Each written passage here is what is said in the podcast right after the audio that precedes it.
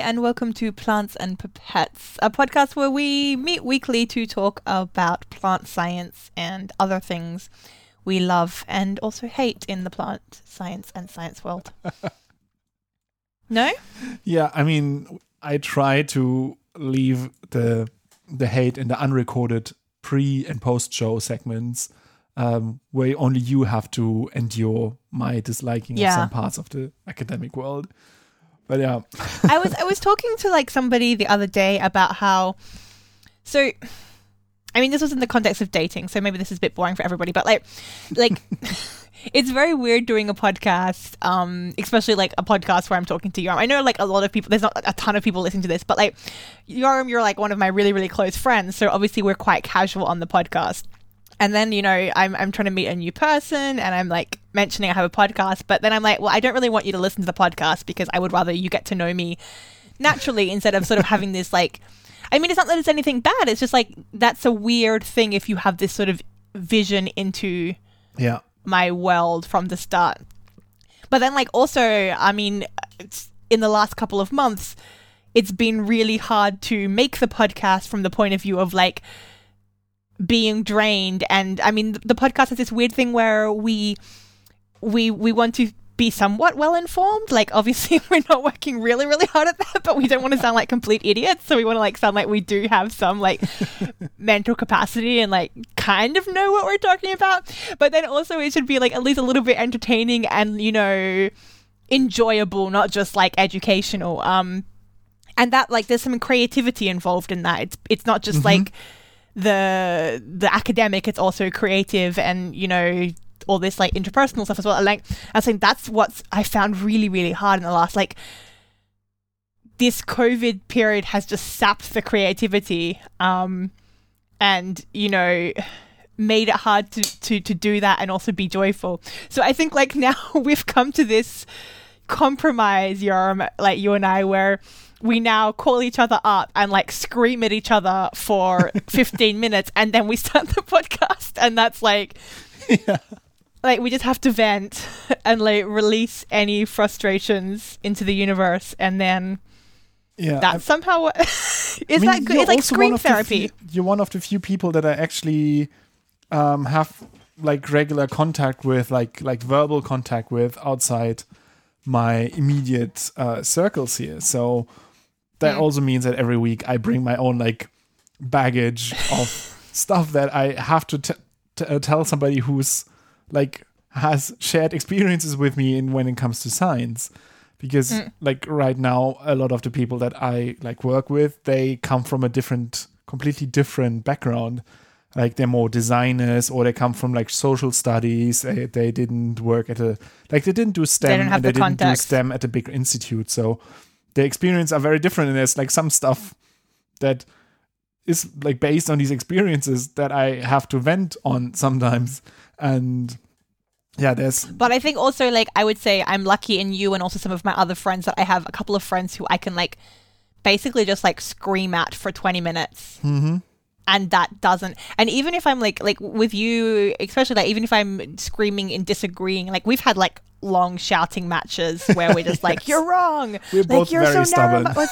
yeah and like um but like you and I like obviously we love each other enough at this stage and also we like are separate enough from like our identities and our like our things we want to fight for like that that doesn't seem to make Yeah. us not want to ever see each other again which is also nice. And I have a couple of friends who I can I mean, also we technically scream don't about see each other again. Like we technically well that's true. came to the point where this like decided that we're not seeing each other again um but more because of Did- other reasons. because COVID? Is that like covid and a country that's between us but mostly covid. Yeah I mean uh, one day we fought so much I had to move to England. That was basically like you guys this city this is is too small for the two of us.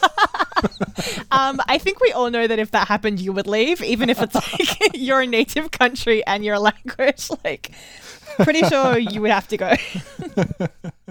Just yeah most likely Anyway, I also I got sent an article from the New York Times earlier this week um, by Adam Grant, and I don't know if everybody has already seen this, but it's actually discussing this kind of weird COVID feeling um, where you know things are a bit um, but not necessarily like full on depression where it's just like you're floating in blah. Um, so it's yeah, as I said by Adam Grant, and it's called "There's a Name for the Blah You're Feeling." It's called languishing, and it's a discussion of of how we're all languishing and yeah, you know, it's it's a reality, and also how you can kind of try to get yourself a little bit out of it. Um, yeah, so we can link that as well. Yeah, I mean that's definitely a, a, feeling I think that all of us share now. I like in the recent Baby Genius podcast that we both love. Um, they're talking about how sometimes this like shared trauma can help when the trauma is over to have a more close connection to even to strangers. When you meet somebody at a pub or at work or somewhere, you can draw from this and be like, um, "Did you like how what yeah. did you do uh how did you get how through you this and then the you can immediately thing, yeah. yeah and then you have immediately a rapport to to talk to each other and i mean that's that's why like we're such close friends and like a lot of our close friends are from our phd times because we went through that trauma together of the yes that's true phd i mean that's re- realistically that is that is it um yes. But also, I mean, like, so so my physical reality is I haven't hugged anybody since October. That's like my my so I think like yes, I will have be bonding more with strangers, but just because I'm going to be like walking up to strangers and like quietly putting my arms around them and like snuggling onto their bosom, like hello. At the like, checkout in the supermarket, they're like, how do you do you collect like the bonus points and just like come over, like climb into their little booth and then hug them from behind and be like, no, I don't. I, I'm, I mean, I'm honestly enjoying small talk so much when there's like just somebody saying something. I'm just, mm-hmm. hello, contact. Like, can I touch your face, please? Let me. yeah, but I also, I also do way more like chit chat with like strangers or neighbors and people in the before times that I would just like be very brief with because I'm I'm not made for for chit chat and small talk. But by now, it's such a refreshing change from the few yeah. people that I talk to usually to have somebody just like random and be like, "Oh yeah, it's it is nice outside," and um, then stand there for two minutes and say something. Also, like it's. I mean, for me also, it's I, I've been in, in the UK now for like almost a year and a half, and I, I I've not really established because a year of that has been in COVID, and that's really weird. But like making small talk about the weather makes me feel really integrated into British society. I'm just like, mm, it looks like it's gonna rain. Oh my goodness, I did so well. Like I just British for a full like three minutes. Like, oh, it was warm, but British. now it's getting cooler. like, oh yeah. Yeah. Uh, Sorry, British people. I, no, I don't apologize. It's fine. What's been happening with you, Yoram? You have really exciting news. I have really exciting news. Yeah, I got vaccinated. And I know that in many countries, the UK and United States included, that's not that much of big news. Like many people there got vaccinated by now. Um, Germany is still in the single digit percentages. So I'm really mm. happy about it that I, I had the chance. And Twitter was really important for that. Like somebody on Twitter was like, what? Um, I had an appointment to get vaccinated at the end of May, so over a month out from now. Um, to to get vaccinated. But then somebody on Twitter was like, "Look, I just uh, checked and saw that there's so many free appointments right now. If you have like if you are in the right priority group, maybe check if you can change your appointment." And then I did, and then like I read that on Twitter, and like an hour later or something, I had like figured out everything and then called a hotline and stuff. I had an appointment for the very next day to get vaccinated. Wow. I was like so excited about this. Like I had my uh, um, very high ups but very low lows with the whole vaccination story. This was like technically my third appointment that I had. The first one was like mm. I should get AstraZeneca, and the day before my AstraZeneca appointment, Germany stopped vaccinating people with AstraZeneca and was crushed. I was devastated. Like I was, I I rarely felt like more anguish and despair than in this day when I realized like the vaccination that promises me to get back like some safety for me and the people around me. Um, that this is far I mean, it's also now. part of the COVID thing of like having those heightened emotions where like yeah Yeah, I had I had one time when I was going to meet up with a friend, and uh, then they went. We went back into lockdown. It was in November, and like I was so distraught about it, Yeah. and it was just it was an unreasonable level. But I realized like that had been my like that was the highlight that I'd been. I saw it as like what I was doing that entire month. Like I just put everything onto that one, like holding on to this moment of light. like Yes. it's gonna, ha- and then it didn't happen, and I was just like, oh Yeah. no. This is exactly how I felt back then. Um, and But now you have it. I mean, so you've I got one it. already. now it like I got it on Monday, and um, now it's like we're recording on Thursday night, and uh, I had like uh, like the the injection side hurt a little bit. That was pretty immediate. Um, and then I had like two days where I was a little bit hazy and slow in the like on the first night or second night. I had like a little bit of a fever, but I realized I was like really drained of all my energy for I think on, on Wednesday was particularly bad. So two days after getting the shot, I was just like I couldn't focus at all. And like the next So day, it's the, Pfizer, right? This one. uh, Moderna, I got the Moderna, Moderna. one, but the mRNA vaccine. Mm-hmm. Um, but now I'm I'm all good now, and now I'm looking forward to my second shot. Um, they say that there the side effects might be worse, but if Yeah. these side effects are like a 10% or 5% glimpse into what a real infection could be like, I'm so glad to be vaccinated. I mean, just like realistically, if it's only lasting a day or two, you can take the fever or whatever it is. Like, Absolutely. it's, you know, like with like Yeah. in a heartbeat, like anytime. Um, if it, I saw on on Twitter that also happened. So in my suburb, somebody announced, "Oh, we've got a few extra vaccines, and you know they expire at the end of the day, so you can come here." And then like ten thousand people rocked up to that spot, and I guess they're not going to do that again. I missed I missed the opportunity, and it's never going to happen again.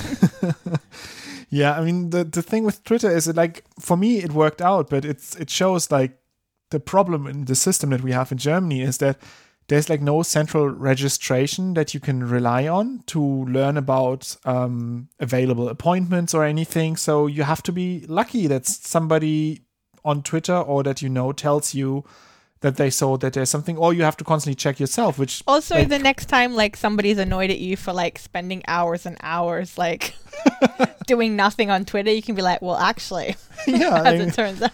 finally something good happened on Twitter for me. Um, so yeah, Yeah. it's um, I'm I'm really happy this week about it, and I hope that mo- like technically my immediate family around me, like my parents especially, they should also have appointments.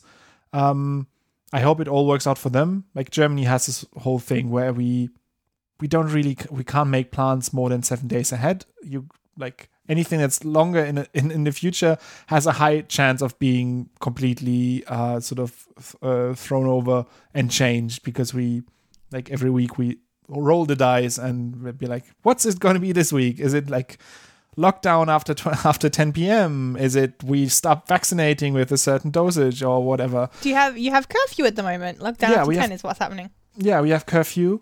Um, That's and weird. yeah, but we Cool. like if you work after 10, that's fine. You just can't be outside or get food after 10. But working is fine in Germany. That's- COVID is vampires. COVID is a is a like leisure um, virus. Like when you do leisure activities, then the virus gets you. If you work hard, the virus can't get to you. It's like respectful. Oh, like that's that. nice. It's really a noble virus. Yeah, but so that was a very good week. Um, I have one question for the listeners. Um, we can do this briefly. Like, we are interested in getting rice cookers, but being Germans, we have way more experience with potatoes than with rice. And maybe somebody can tell us if it's worth getting a rice cooker. Um, if you like, like we like eating rice, but we cook it in the pod. And then now I read so much about rice cookers that I sort of want to undo my knowledge on rice cookers. But I would like to Wait, are you asking if it's worthwhile to if get it's one? good if it's a good idea to to have a rice cooker or if it's one of these devices that you use for a week and then it collects dust because it takes longer than to, to cook the rice in there than in a pot and so you're less like meh i'm just gonna No. I feel like everybody who's ever owned a rice cooker has not gone back, right? Like that's the yeah i hope like i hope so i that's that's why i'm asking i'm trying to get a little bit of crowdsourcing information here because um with these things like the people online who write about it obviously if you are that much invested that you write about it uh, you're not saying They're already in the pockets of Big Rice Cooker. yes, Who knows what their opinion is? exactly and so um that's why i want to get like our listeners the potential rice cooker owners um to tell me if if they regret having a rice cooker or if they don't And and rice is a plant, so technically this is this is still plant science. And like Absolutely. cooking is kind of like a chemical change, which is like it's a reaction. So so so so sure. yeah which brings us to like our paper i think which is somewhat plant science related um, we're going to talk about why it is somewhat related in a second What? It's absolutely plant related. It's the paper of the week and you picked it Tegan. Yeah, so the paper this week is actually something that I've sort of had and I've meant to mention in the last two to three podcasts and never got around to it. Um, and I wanted to talk about it because it is plant related, despite Yoram's like kind of rude hints there. Um, but also, I think it's kind of plants and pipettes related because it's a topic that we seem to talk about like unnaturally often, I would say. Like, there's a statistic overrepresentation of our mention of this topic, and that is um, the color blue. So, this, you guys might have already seen this. There's been a lot of press releases and discussion about it in like popular, popular science um, blogs, and I even read an article in it about it in the, the Daily Mail this Oh. morning. Or, no, not the Daily Mail, Mail Online, but I think it's. I think it's close, right? yeah i Um, probably it sounds very similar to me Oh yeah, it's the same. It's Daily Mail.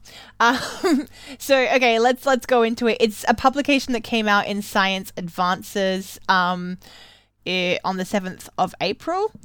Um, it's got multiple first authors. So Dene- Denish, um, Fenger, and Powers are joint co co first authors, um, and the title is "Discovery of a Natural Cyan Blue: A Unique Food-Sourced Anthocyanin Could Replace Synthetic Brilliant Blue." So I think um, the only words in there are kind of up as a question is anthocyanin, um, which is basically just a molecule in plants. It's, it's a type of metabolite, um, and we can discuss that a little bit later, a little bit further later on. Yeah, blue is is we talk about this so much because blue is so special, right? Like blue is something that we do see in nature, but not that often. Like there's a couple of things like you think of blueberries or like some um some flowers that can be blue, but overall we see it see it um, rather rarely that something is blue in nature. Most of the time, we see like variations of green, of red, or orange, or yellow, um, because all of these are chemically quite simple to make, while blue is usually a little bit harder to make and therefore um, only made when it's very important, for example, to attract pollinators in the case of a flower. So, ma- And I think like even then the blues tend to be quite often like purpley blues or reddy blues or like like it's not a pure blue. Um and part of that comes down to the molecule itself. Um so blue colors in in plants often come from anthocyanin, so this is just a type of molecule.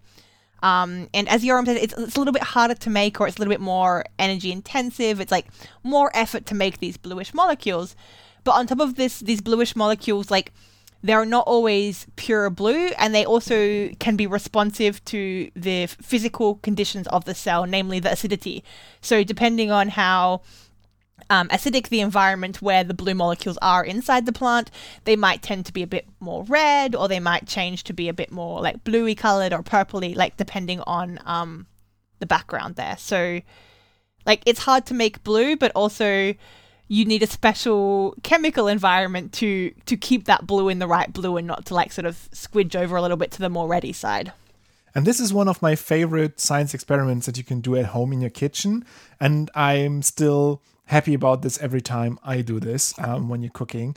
Because when you use um, red cabbage, um, you can adjust its color by the pH. And in the German language, it even has like an interesting sort of etymology because we call it in some parts of Germany, we call it Blaukraut, so blue cabbage, and in some places we call it Rotkraut, so red cabbage.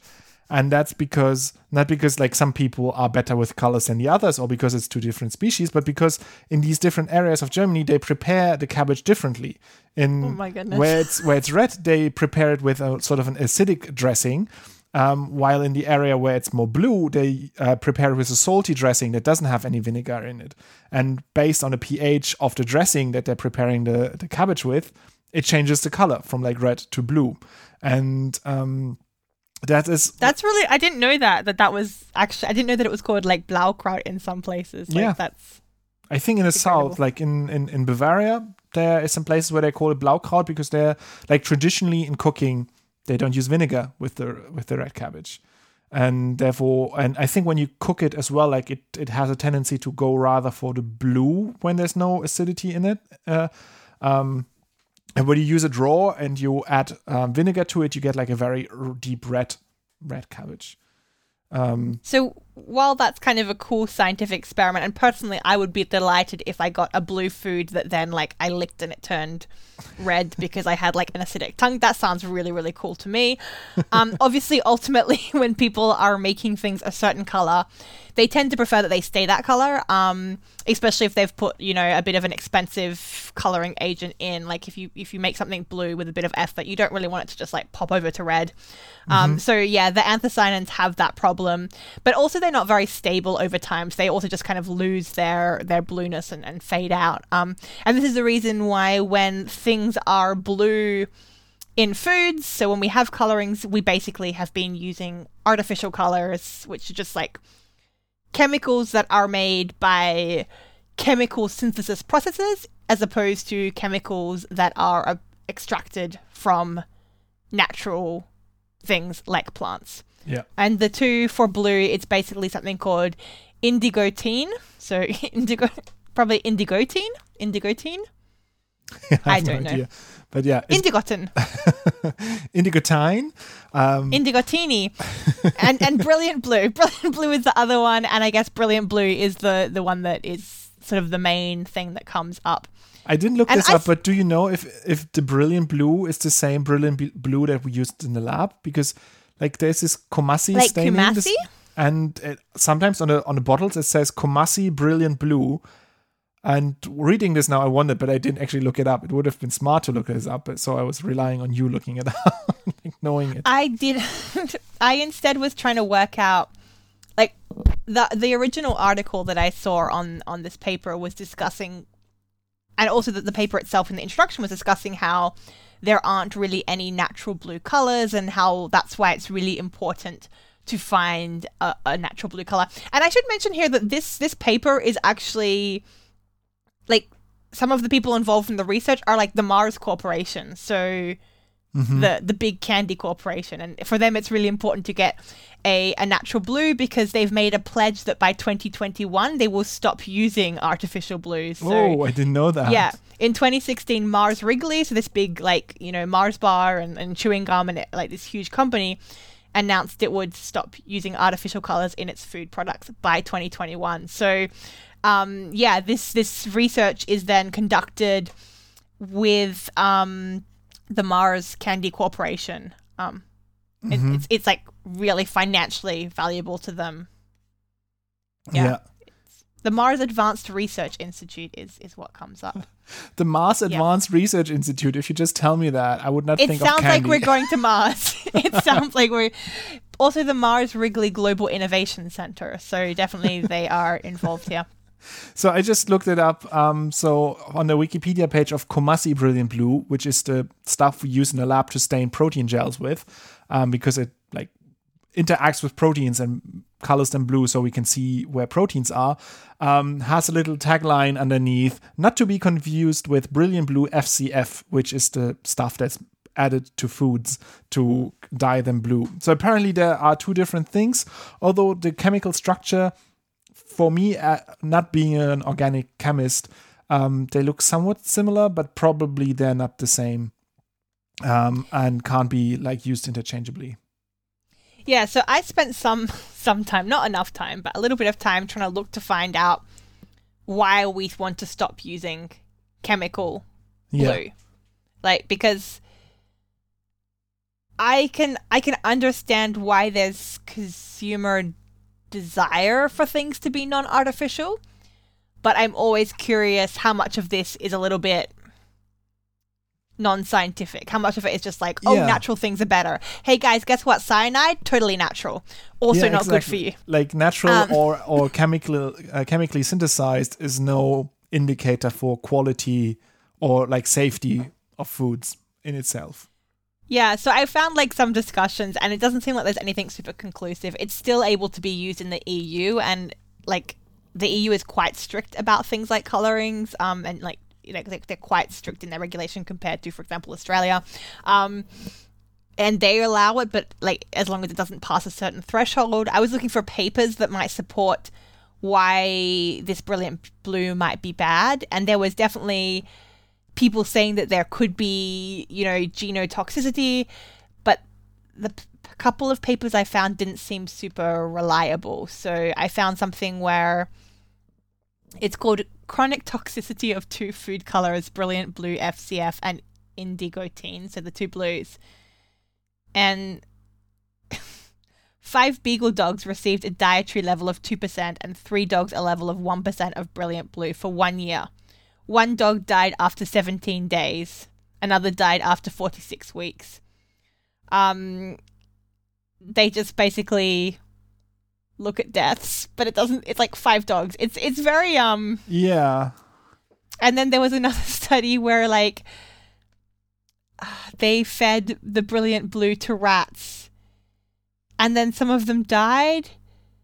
So those dogs that died, four four of the six dogs at the two percent level died during the two years, and one of the four was sacrificed because it was not very healthy. But all the deaths were attributed to intercurrent virus infections. so basically, like, like they had five dogs, but I also had six dogs.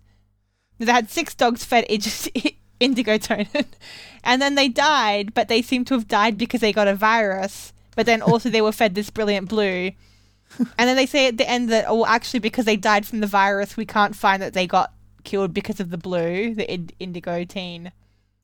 But it just sounds really horrible because you're murdering be- beagle dogs. Like it just Yeah. sounds really I'm, and i'm laughing I'm, I'm a horrible person but it just how how can it be published your dog's got a virus I would like to see more more experiments and more like you'd like to see more dead dogs is what you're saying. No. You're a maybe first in other systems before you go to dogs um maybe like mice or rats although that's also horrible but yeah. Yeah and then there was like they would they did a rat there's a different study that looked at rats um and they found that feeding them this synthetic blue dye supplement to diet changed levels of some things although it wasn't really sure to me. Like i mean you can do any experiment and something will change you know? Like this this is not yeah. Um yeah with like but it seemed to affect wait wait it seemed to have caused a disturbance in spermatogenesis. Okay. Which seems unlikely to me but sure. Um I, I would be really happy if so another another thing I saw was that one of the the problems with these artificial dyes is that they don't seem to be absorbed into the body so they don't seem to be broken down Mhm. which means they go into the environment so then I was just imagining like everything becoming a little bit more blue which and I know this makes me a horrible person but that doesn't seem so bad to me. Like that seems quite charming if like suddenly the lakes are just like a bit more blue. I know I know guys. I know it's not great. Um slowly then, like- turning everything a little bit more blue and then you come up with new experiments to figure out a level of blueness. And like we're measuring co2 in the atmosphere fear and like taking little color charts outside and see like how blue the world around us is turning Also, like they were feeding these to albino rats, so I like to imagine that like the rats became a bit blue, and then also maybe like their sperm became a little bit blue. i mean Although I guess if it's not being processed, they shouldn't become blue. It should just like flush right out. definitely yeah or end up in like fatty tissues or something where it can't like where it's stored but not broken But maybe down. it flushes out via the sperm. Like, did.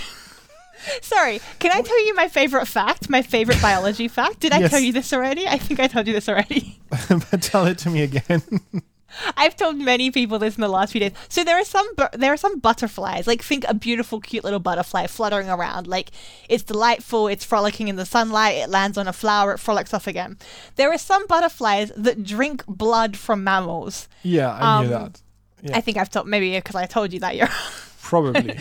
No, also it was on the No Such Thing as a Fish podcast, which is just really truly amazing podcast. Um, anyway, so they think that these butterflies maybe evolved from butterflies that could sort of get sugars from fruits. So they first evolved to sort of suck a little bit of fruit sugar, which seems like a natural move from maybe flowers to fruits, and then they just like got really good at piercing fruit skin. They're like, you know what, I can also pierce mammal skin and suck some blood.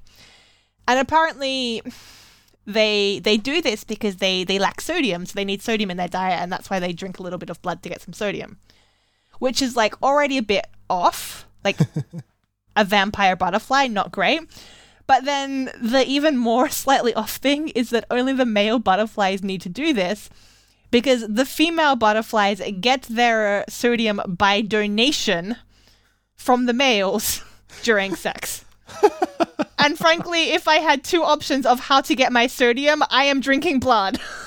like, that's just like very, very unfortunate for the female butterfly. I would work out how to pierce, like, I would just figure it out, like, how to pierce skin and drink blood. I would just go for more soy sauce in my diet, I think. This, all I'm saying is like, female butterflies, you've got to get some feminist action going, and like, you don't need a man. you can work out how to do this for yourself. Just go and go and drink some marmoset blood or whatever. anyway, I think we got a little bit off track there. Yoram, that's your bit. fault. yes. Um, so back to the paper. In the paper, they looked at um, anthocyanins um, from red cabbage, uh, the off Blue cabbage. pH fame, uh, uh, because it's like red, red cabbage has these anthocyanins. It has already um, the potential to be quite blue, but the problem there is in the red cabbage, these anthocyanins are a mixture of different kinds of anthocyanins. So there's not just like one kind of molecule, but multiple ones belonging to the same group, but they all have slightly different colors, slightly different behaviors during the pH transition. So even if you shift the pH to a point where most of them are blue, not all of them are blue. So you always get like a, a violet hue, like a violet uh, sort of change in the color overall. Um, and therefore, like realistically, red cabbage is actually not even red. It's kind of pinky purple. Yeah, exactly. Like it's not it's not like a, a bright red. It's like always a mixture somewhere on like the the red to blue spectrum. Um, sometimes purple, sometimes pinkish, and um, but not like a clean true blue is what you would like to have if you want to use this as a food additive.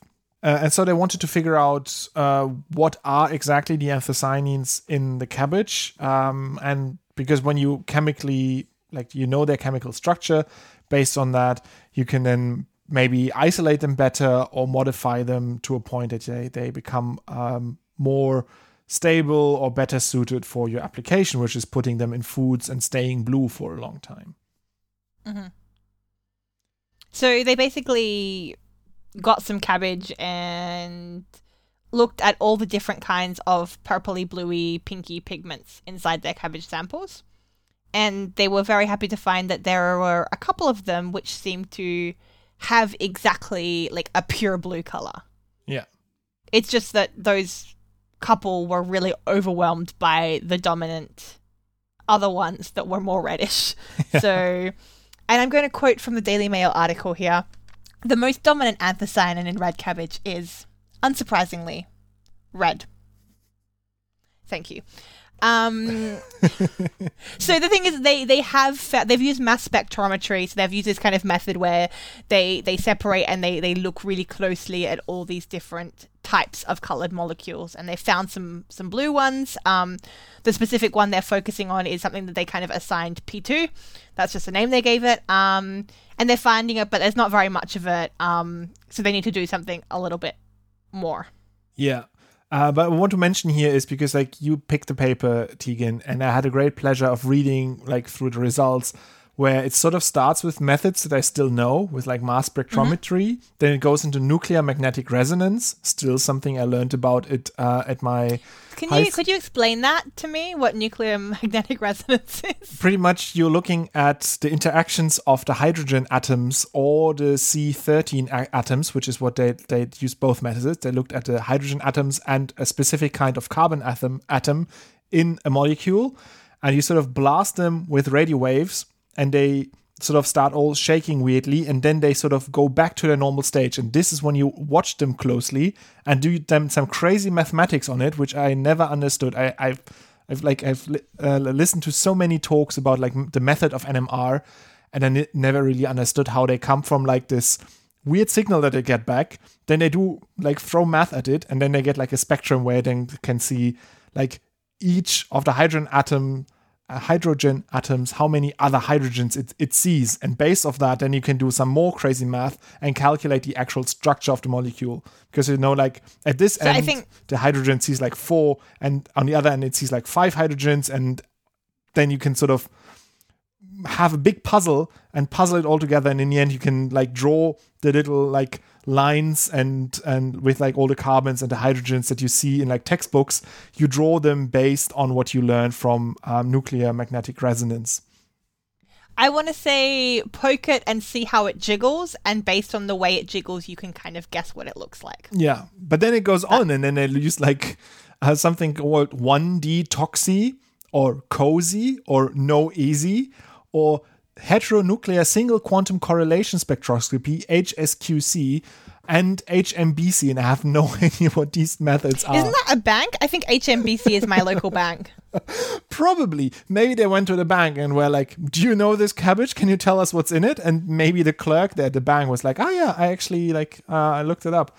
Um, and then they came up with like a ridiculously long name for the actual molecule that they I found. I mean, basically, yeah, basically they just did lots of important and complicated methods to find out that they could find this blue thing, but they didn't know what its structure was. They did all these Yeah. methods to find out what exactly it looks like, and then based on that, they gave it an official scientific name, which has like there's there's very standardized rules of how you name a molecule based on its structure and where the bonds are. So this one is 302O20E sinapoyl beta D, uh, D glucopyranosol beta D glucopyranosol 5O beta D glucopyranosol cyanidin. That wasn't too bad. It wasn't great, but it wasn't terrible. Oh my god, Yoram. I think I read that so nicely that the connection with Yoram has dropped.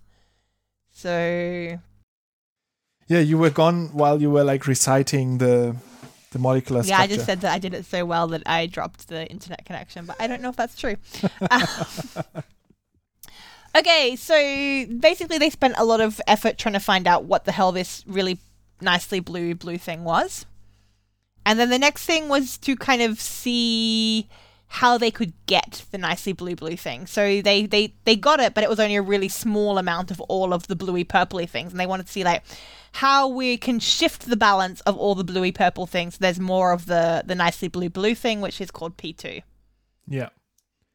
Uh, and they realized that when you add uh, aluminium ions to it, so um, sort of solubilize aluminium in some way, it's chemically a little bit more than that.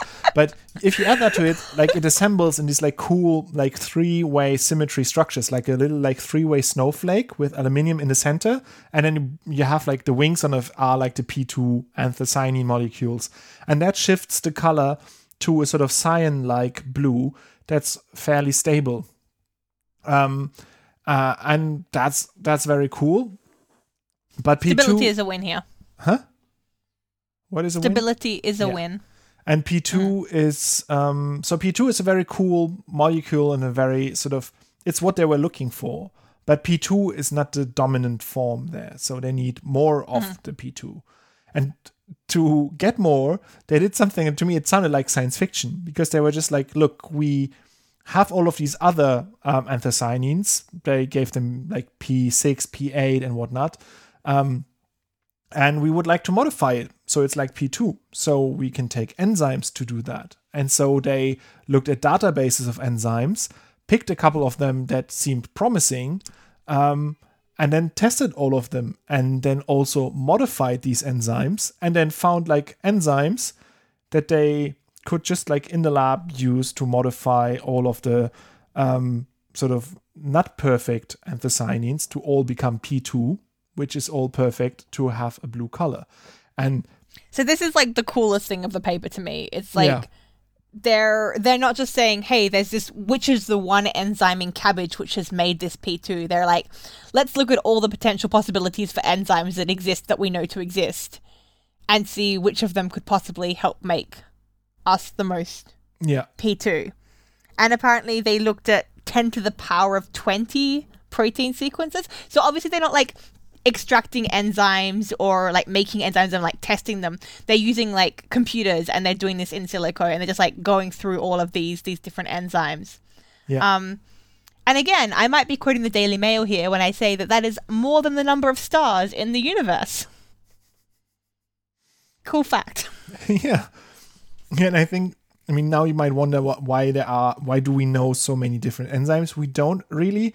They used like um, automated predictions for mutations. So they took at all of the knowledge that we have from like enzymes that we actually cataloged, and then looked at all of the permutations of those, and saw if uh, like computated calculated if these permutations would be useful and that in itself like it sounds like something from star trek where like they have like one of these impossible machines where you just like press a button and it like runs through all of these things and it's like look we like engineered this enzyme that fits perfectly for your cause and Oh my goodness, it's like that shitty thing in Prometheus where she like puts the the microscope and then she's like go to DNA level and then you see this molecule with like the letter A and the letter T and it's like no but why?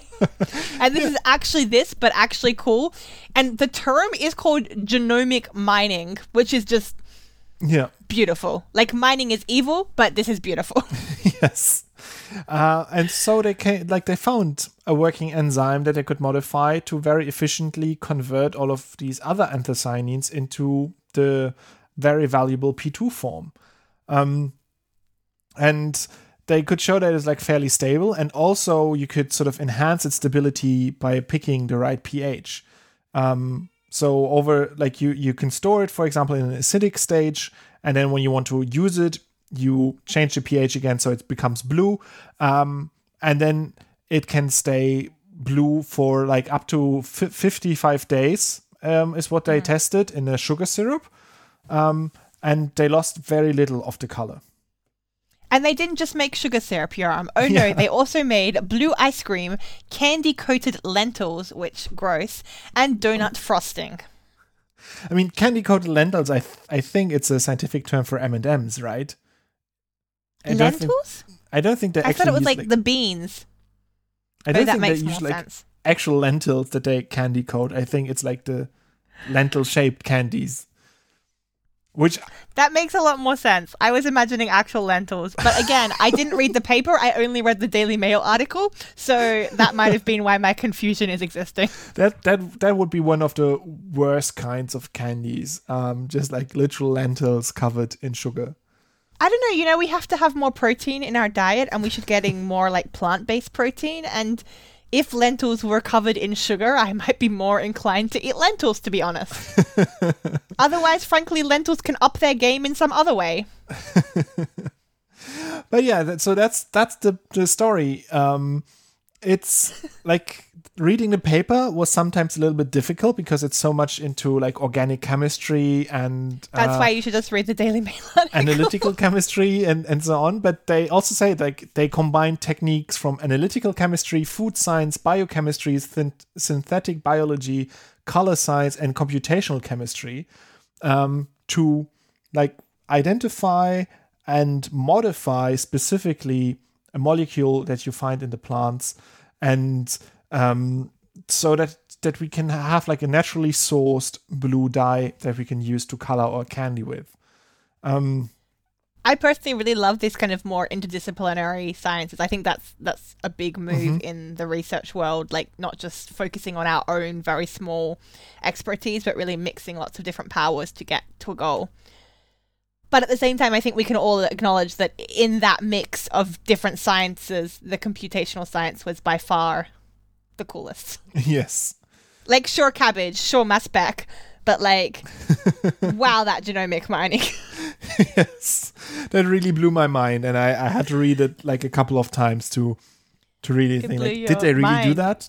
Like, just looking at that, like like looking at the database and then trying something, and then going in the lab and trying it out. This is something we all do all the time. But then we usually look in a database, we see like hundreds of potential things, and we try to pick like ten because we 10 can do to ten the in the lab. 20. 10 to the 20, they did. Uh, yeah, and yeah, it's it's really incredible. Another thing that I want to mention in the context here is um, a cool podcast that I, I yeah, not so long ago listened to. It's from Decoder Ring, and they're talking about the color blue specifically in foods um, and what it means to us humans because. Um, there has been the story that in the 1970s there was a dinner party, a famous dinner party, where they would um, serve the guests a steak that was dyed blue or there was like a blue light shining on it. So the steak looked blue and the people were eating it and they felt very very sick from eating it. This is the story. And in the podcast they try to figure out if this really happened. And by doing so they go through like the color signs and the food signs of why don't we have so many things that are blue um, and it's sort of a technical problem but also um, a sort of a sensory problem. Like eating blue stuff for us is often uh, feels really weird and unnatural in a in a way that it actually makes us feel sick. Um, there have been all these. I stu- told you that that when we were quite young, we had a role of cooking dinner once a week for my family. That was like sort of how we learned to cook. And I made blue rice once, and like my parents tried to be really encouraging to like let us learn to cook, but that was the one time where my dad was like, "Just, just don't do that again. Like the rice is fine. Just like we don't need it to be blue. it's just not." and there was nothing like there was no flavor to the rice. It was a bit overcooked because I was you know twelve or something, but like it was fine. It was just blue, and he was like, "I just, I just don't want to be eating blue rice." yes, yes. And this is But that's what uh, Decoder also- Ring is a brilliant podcast. Yeah.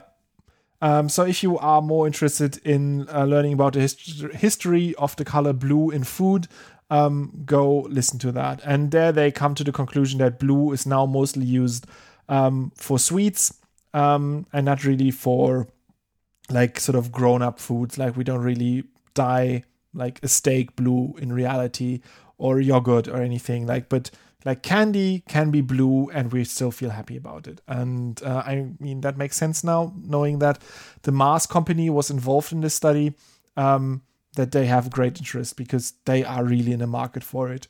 Whereas um, like yeah other areas think- maybe not so much I find that interesting in the context of this paper because, you know, this is a blue that is from anthocyanins and they are traditionally linked to, you know, being antioxidants, being healthy. Like blueberries are seen as is, is very, very good for you because of their coloring.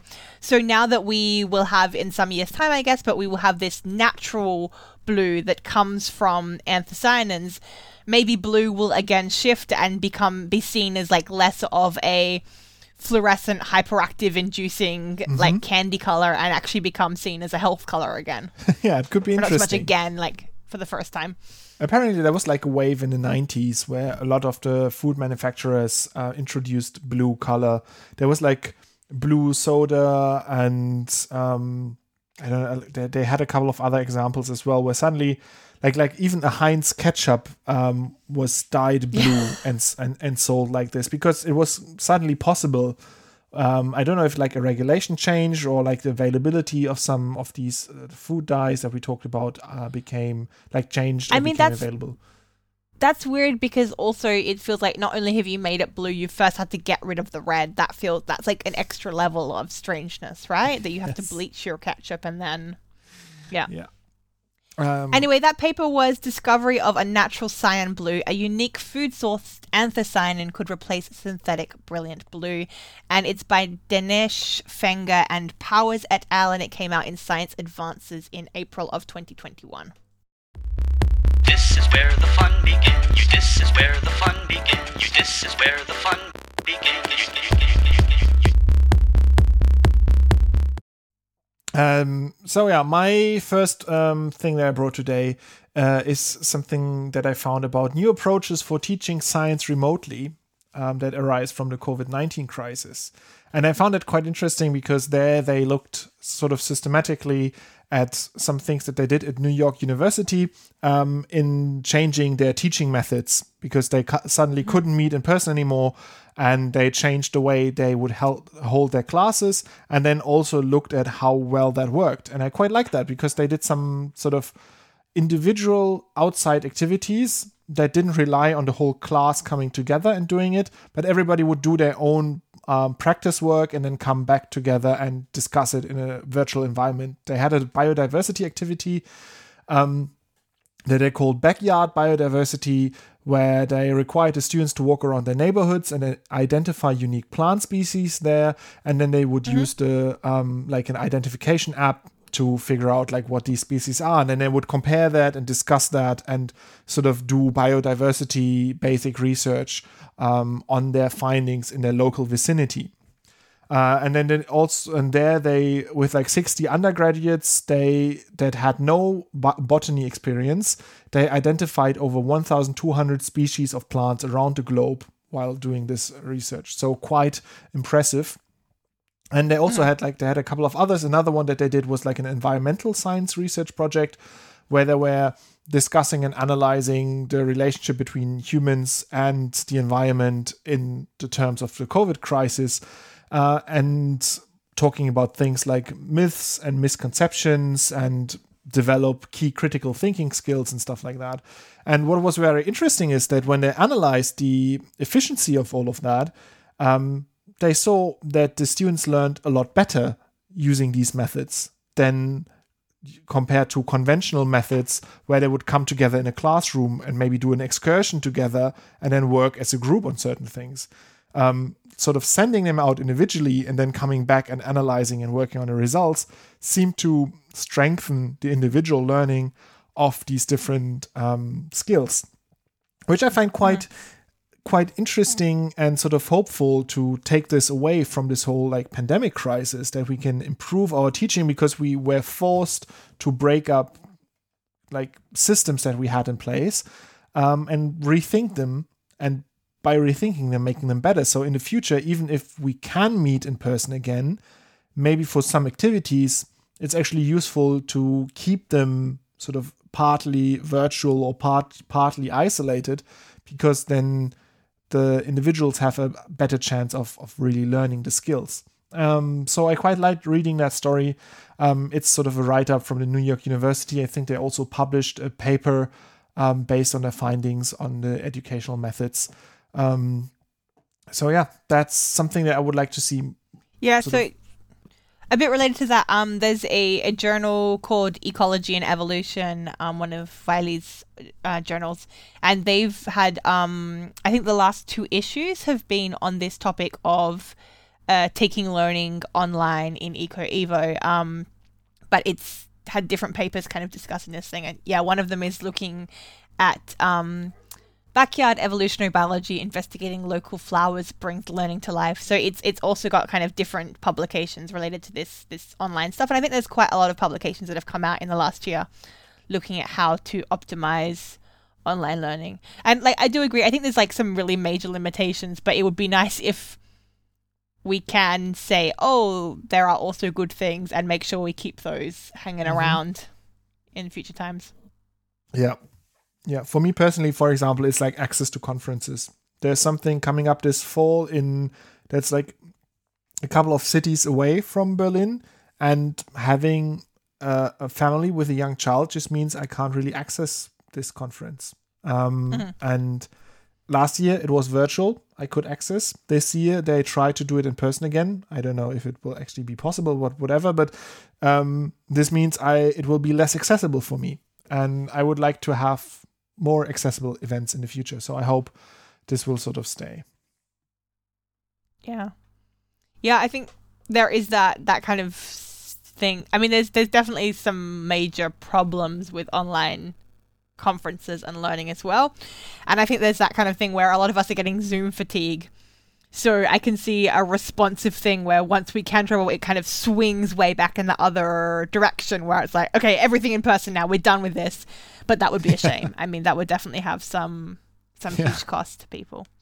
Um, I wanted to give a really quick shout out to something, um, which is we've been doing this kind of April Science Challenge on Instagram where we just like have a different prompt every day and we're discussing, you know, things that just I don't know, random stuff, just as a, a reason to have different posts um, on different topics each day. And one of ours was talking about publications, and we sort of were talking about how publications can be important, but also, you know, this this thing in academia where publications seem to have become the important thing, not just an important important thing.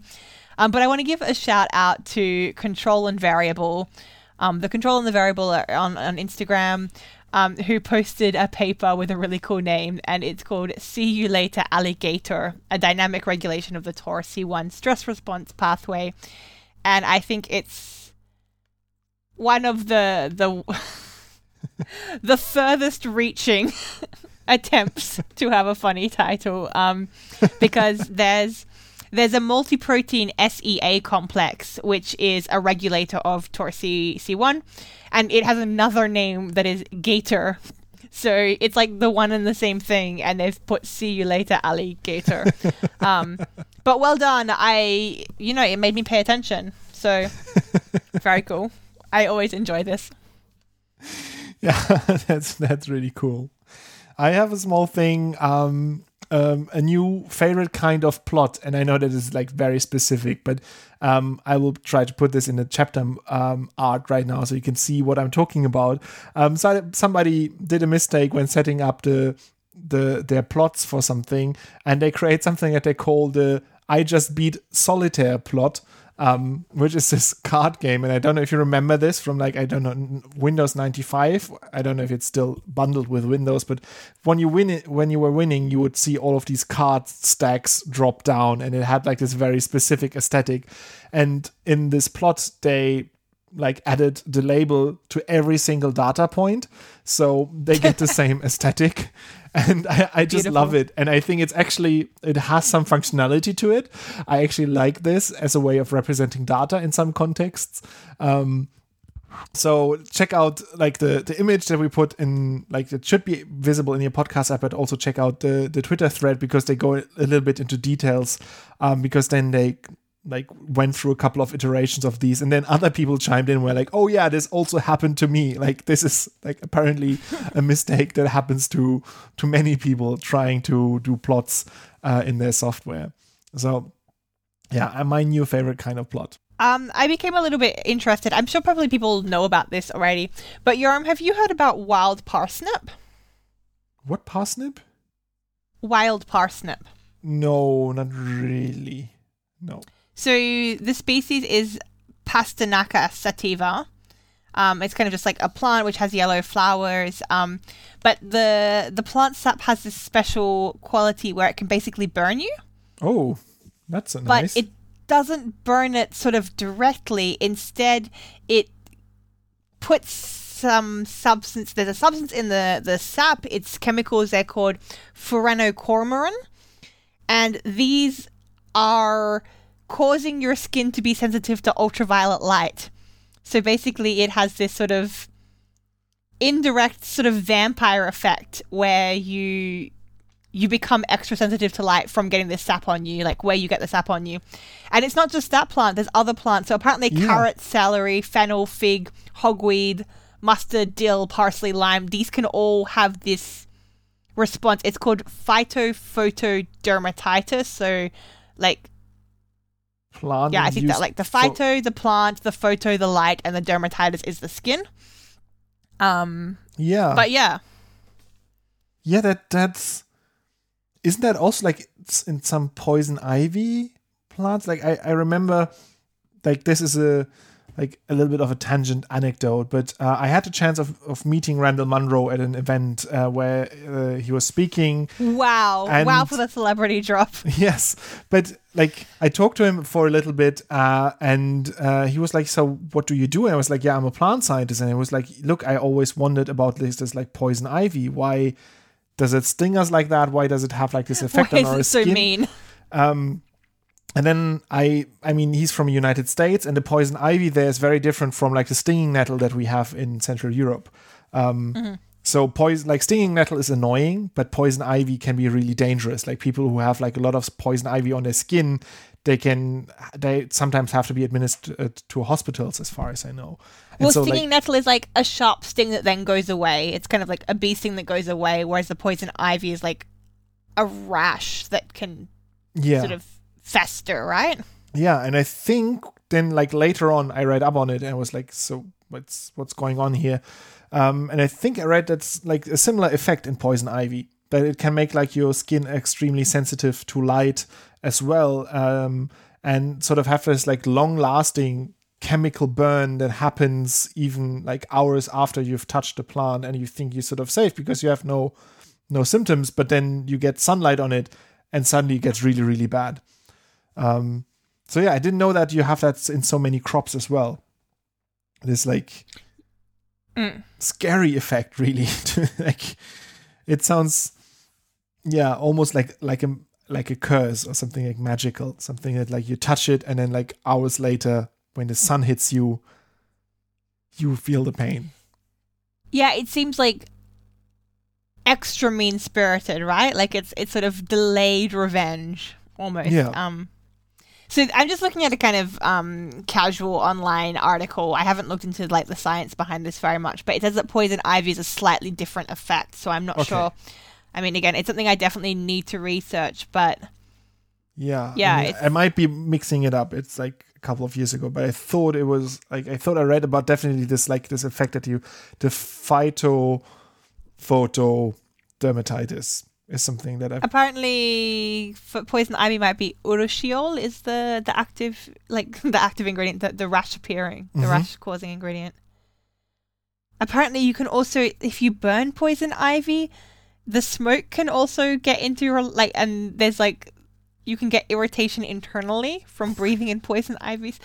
Wow, It's- how it's mean! like like stinging nettle is something that is even grown actively by gardeners here because if you sort of ferment it for a bit it's like good for your garden. You can like spray it as like a mild pesticide on your crops and it's fine and safe and so on. I think nobody would actively try to grow poison ivy where they can because i think it's it's such a mean plant in so many ways that you like you try to avoid it at all costs. Like you don't want to have it near where you live I was definitely surprised when I first came to Europe and got like stung by by nettle or something similar the first time. I was not expecting. Yeah, I don't know. For that. me, it's something that I I can't remember when the last time was that I was stung by it because you sort of learn that you just don't touch this plant and you can recognize it. I can spot it very easily. Um, and so It's true. It's not at all intuitive, but once you've been stung, you pretty quickly learn what it looks like. yeah, and then you just avoid it and it's fine. I know as a child, like when you run through like bushes and stuff, you constantly get stuck and then you're just like itchy for the day, uh, and then it's fine. It's really robust too. Like I pulled, like I had a ton in my garden. I pulled it up and I put it in the compost bin, Yeah. and it's now growing out of the compost bin. Yeah, it's really hard to kill and hard to get rid of. Like they say, when you start growing it in your garden, it pretty much becomes an eternal part of your garden. Yeah, like you, you can dig it up, but if there's like some piece of root that remain in the soil, they will just like sprout again, and you'll have more in the next year. So yeah, it's it's also a tough plant, but I think it's not as evil as, as stinging nettle, uh, as poison ivy uh, from like North America. I have a story about natural genetically modified organisms. Um, and I think we had a couple of these stories in the past. I just came across another story on the conversation um, about a new study that was done um, where they looked at grasses uh, specifically um, and analyzed like looked at the evolutionary history of all of the genes they could identify in a grass and this is a study or a write-up by luke dunning who was part of the study uh, from University of Sheffield in Uni- uh, United Kingdom, and they found hundreds of genes that did not have the same evolutionary history as uh, the rest of the genome. So, by looking at specific markers in the genome, you can sort of trace it back where on on the on the tree of life that you draw with like the all of the different species um, you can sort of draw a path to your species, and most of the genome fits within that path.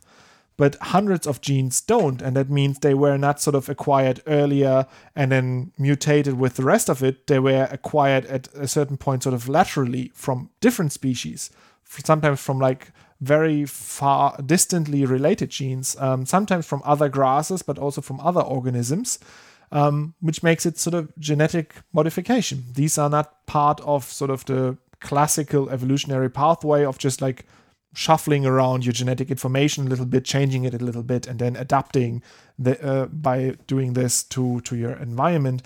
But instead, it means getting genetic material from something completely different, from a different plant, putting that into your genome and holding onto it for a long time.